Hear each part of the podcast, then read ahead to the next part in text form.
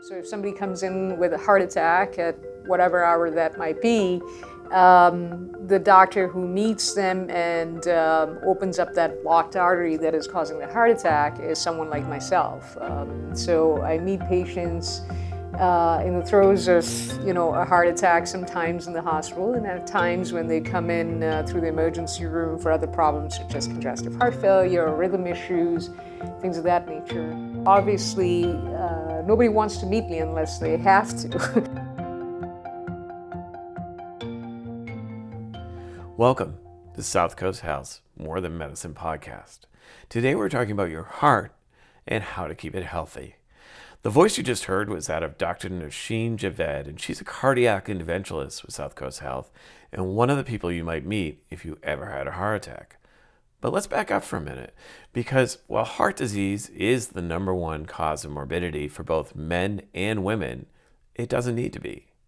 As Dr. Javed tells us, Treatments available for heart disease today have improved dramatically, but equally important, there's a lot you can do to help prevent it. I think heart disease and prevention of heart disease is more in our hands. So that if um, we do certain things, such as we eat, uh, we eat healthy, we exercise, we stop smoking, we keep our weights in check, um, we can prevent a lot of the heart disease that we encounter and lead much healthier lives uh, than we do now. Heart disease is proportionally related to unhealthy habits. So, say if somebody smoked more than 15 cigarettes a day, their mortality can be more than five times higher than somebody who does not smoke. Similarly, something that we call the body mass index, which is basically your weight, um, uh, basically a ratio of your weight and your height, um, if that is high and you're in the unhealthy or obese uh, population, you know, your risk of heart disease could be five times higher than somebody who has an ideal body weight. And does it go up sequentially? So the sort of more weight you add on, perhaps like over the years, then the, the higher degree of risk for heart disease? Absolutely. So the higher the weight, the more uh, the risk of heart disease and overall mortality. Uh, similarly, if people exercise, and by exercise I mean moderate degree of exercise so that you know you're breathing harder and you can't talk in full sentences for about 30 minutes five times a week, so a little bit heavier than just walking kind Correct. of thing. Or walking at a faster clip, you know, so that you do feel that your heart's pumping blood to your body at a faster rate. Um, if you do that about five times a day, five times a week, it can lead to uh, much improved outcomes compared to somebody who is basically not exercising at all.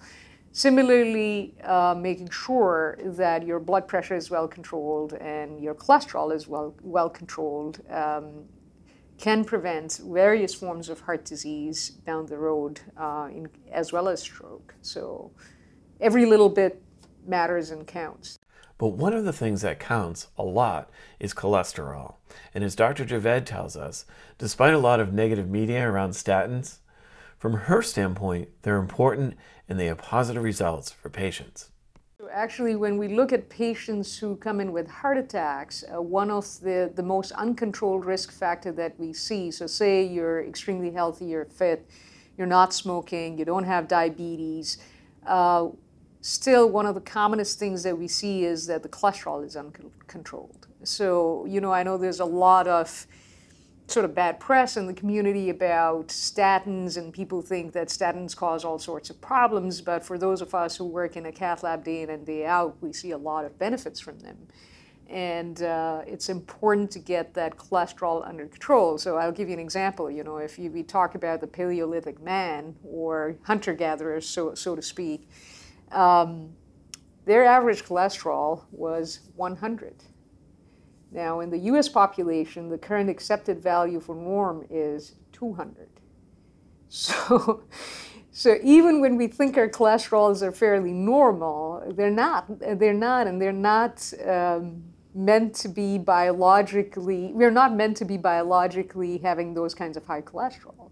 You know, we need to move away from those patterns and we need to eat a lot healthier. We need to get active a lot more and, uh, and, and, and we can really make a difference in our lives. If uh, we exercise, if we eat healthy, if we stop smoking, if we keep our weights in check, and if we actually take a good amount of fruits and vegetables and nuts, uh, you know, on a regular basis, just by doing those simple things, you can bring your risk of not only heart disease, stroke, but also things like cancer down and even Alzheimer's by a tremendous amount. So there's no alternative for healthy living. You know, uh, pills are pills, but uh, if you lead a healthy lifestyle, you know, there are people in various parts of the world who never see a doctor and still, you know, live on to have very long, healthy lives because they live their lives like, say, the Paleolithic man lived. Or the Mediterranean diet, which is which has been sort of promoted for that.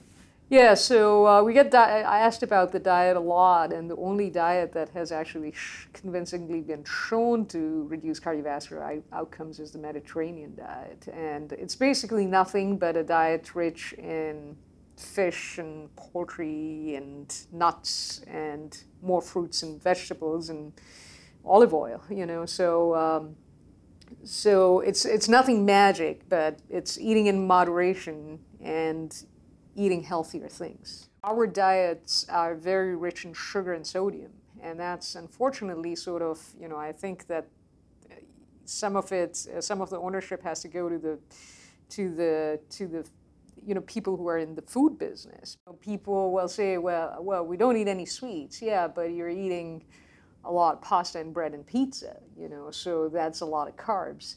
Um, so just understanding that, you know, you don't need that amount of carbs and that your diet should be rich in protein and fruits and vegetables.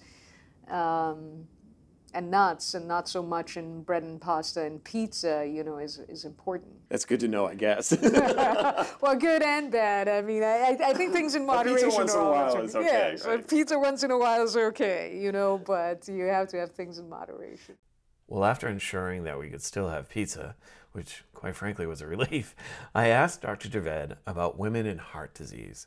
While more women will actually end up with heart disease than men, statistics show that only about half of women are aware of this, and therefore it doesn't get enough attention and may not get brought up in discussions with their primary care physician.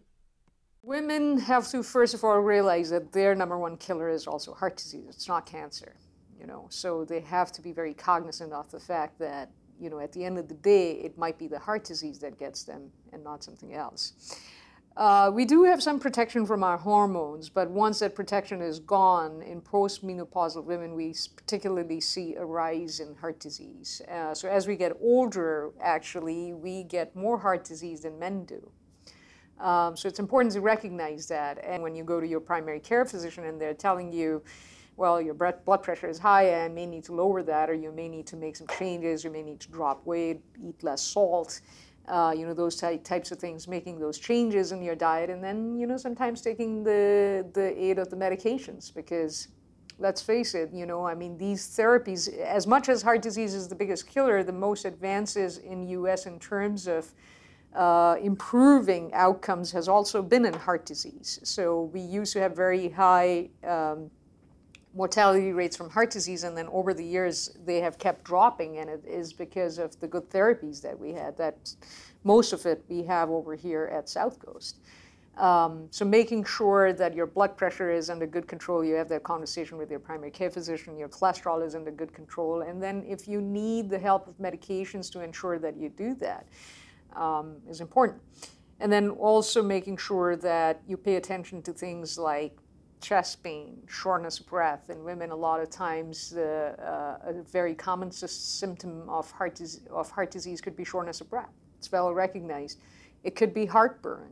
Uh, it could sometimes simply be just, you know, nausea and vomiting. Um, and I've seen people actually stay at home with these types of uh, problems for a long time, and by the time they come to us, it's just too late.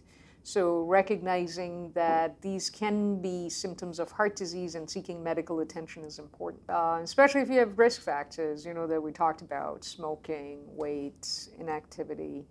high blood pressure, high cholesterol, because every little thing contributes. And as we get older, we, we, we all start to have atherosclerosis in our bodies, which is basically the plaque buildup, and it just continues over time. Um, so as we get older, that's why you see older people being afflicted with heart disease more than younger people. I'm not saying you know every heartburn is heart disease, but uh, you know it could be. Like many diseases, it's important to know your family's medical history for heart disease too. And as Dr. Javed points out, there's not only one reason for knowing that history, there's actually many. We're actually realizing that family history is a very potent risk factor in terms of heart disease, and in some studies, uh, we are seeing that it may be on on the same level as diabetes. So diabetes is a very powerful risk predictor for heart disease, and uh, you know having a strong family history where say, um, a male first degree relative had a heart attack before the age of 55, or a female first degree relative had a heart attack before the age of 65, can be a very powerful predictor of heart disease um, for someone. And then there's also heart diseases uh, that run in the family, you know, so sometimes we hear about, you know, a young athlete, you know, having a cardiac arrest on the field. A lot of those are genetic predispositions, you know, so there are variants of heart disease that can be related to the heart muscle or to a rhythm problem. Uh, that can lead to what we call sudden death. Uh, so, if a family member had sudden death, especially a first degree family member, and especially in the setting of activity, that can be a reason to go to your primary care physician and say, you know, I need to get screened. And what's, what would be the screening for that? So it depends. So there are various conditions. So, for example, we have something called hypertrophic cardiomyopathy, which is a disarray of the muscles and a thickening of the heart muscle. And that, in certain pop- that can be that is one of the most common causes of sudden cardiac death. So it could be simply an EKG, an echocardiogram, or sometimes it may need genetic testing. Um, similarly, for some of these rhythm problems, it could be something as simple as an EKG to genetic testing and things of that nature. So then um, it becomes a little bit more nuanced, but recognizing that if one of your first degree family relatives died suddenly, that's a very powerful predictor of sudden death in other people and to seek medical attention. As we were finishing up the interview, I asked Dr. Javed if there was anything else that she wanted to make sure we covered. I think the one thing that I do want people to know is that we have great resources within our community, and we are very proud of our cardiovascular program here at South Coast. Uh, we have some of the best outcomes in the country in terms of patients with heart disease, and we consistently rank um, by all the various, you know, ranking systems as in the, you know, uh, in the top 50 um, uh, or so for providing cardiovascular care. So we have excellent care here within the community. We do a lot of advanced procedures within South Coast, including for blocked arteries, for valvular heart disease. We provide a whole host of array of services, and I think we have to have this in our backyard is wonderful because you're getting state of the art medical care for which you don't have to travel for the most part to uh, to anywhere else. And I think that that's great and it's good to know that we do have that available to us, including open heart surgery and uh,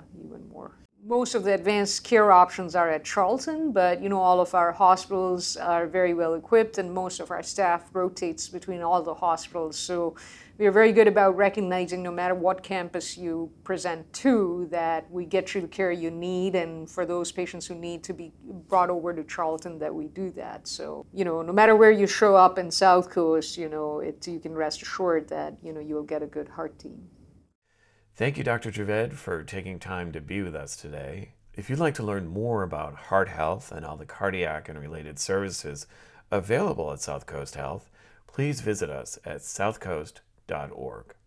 And thanks for joining us.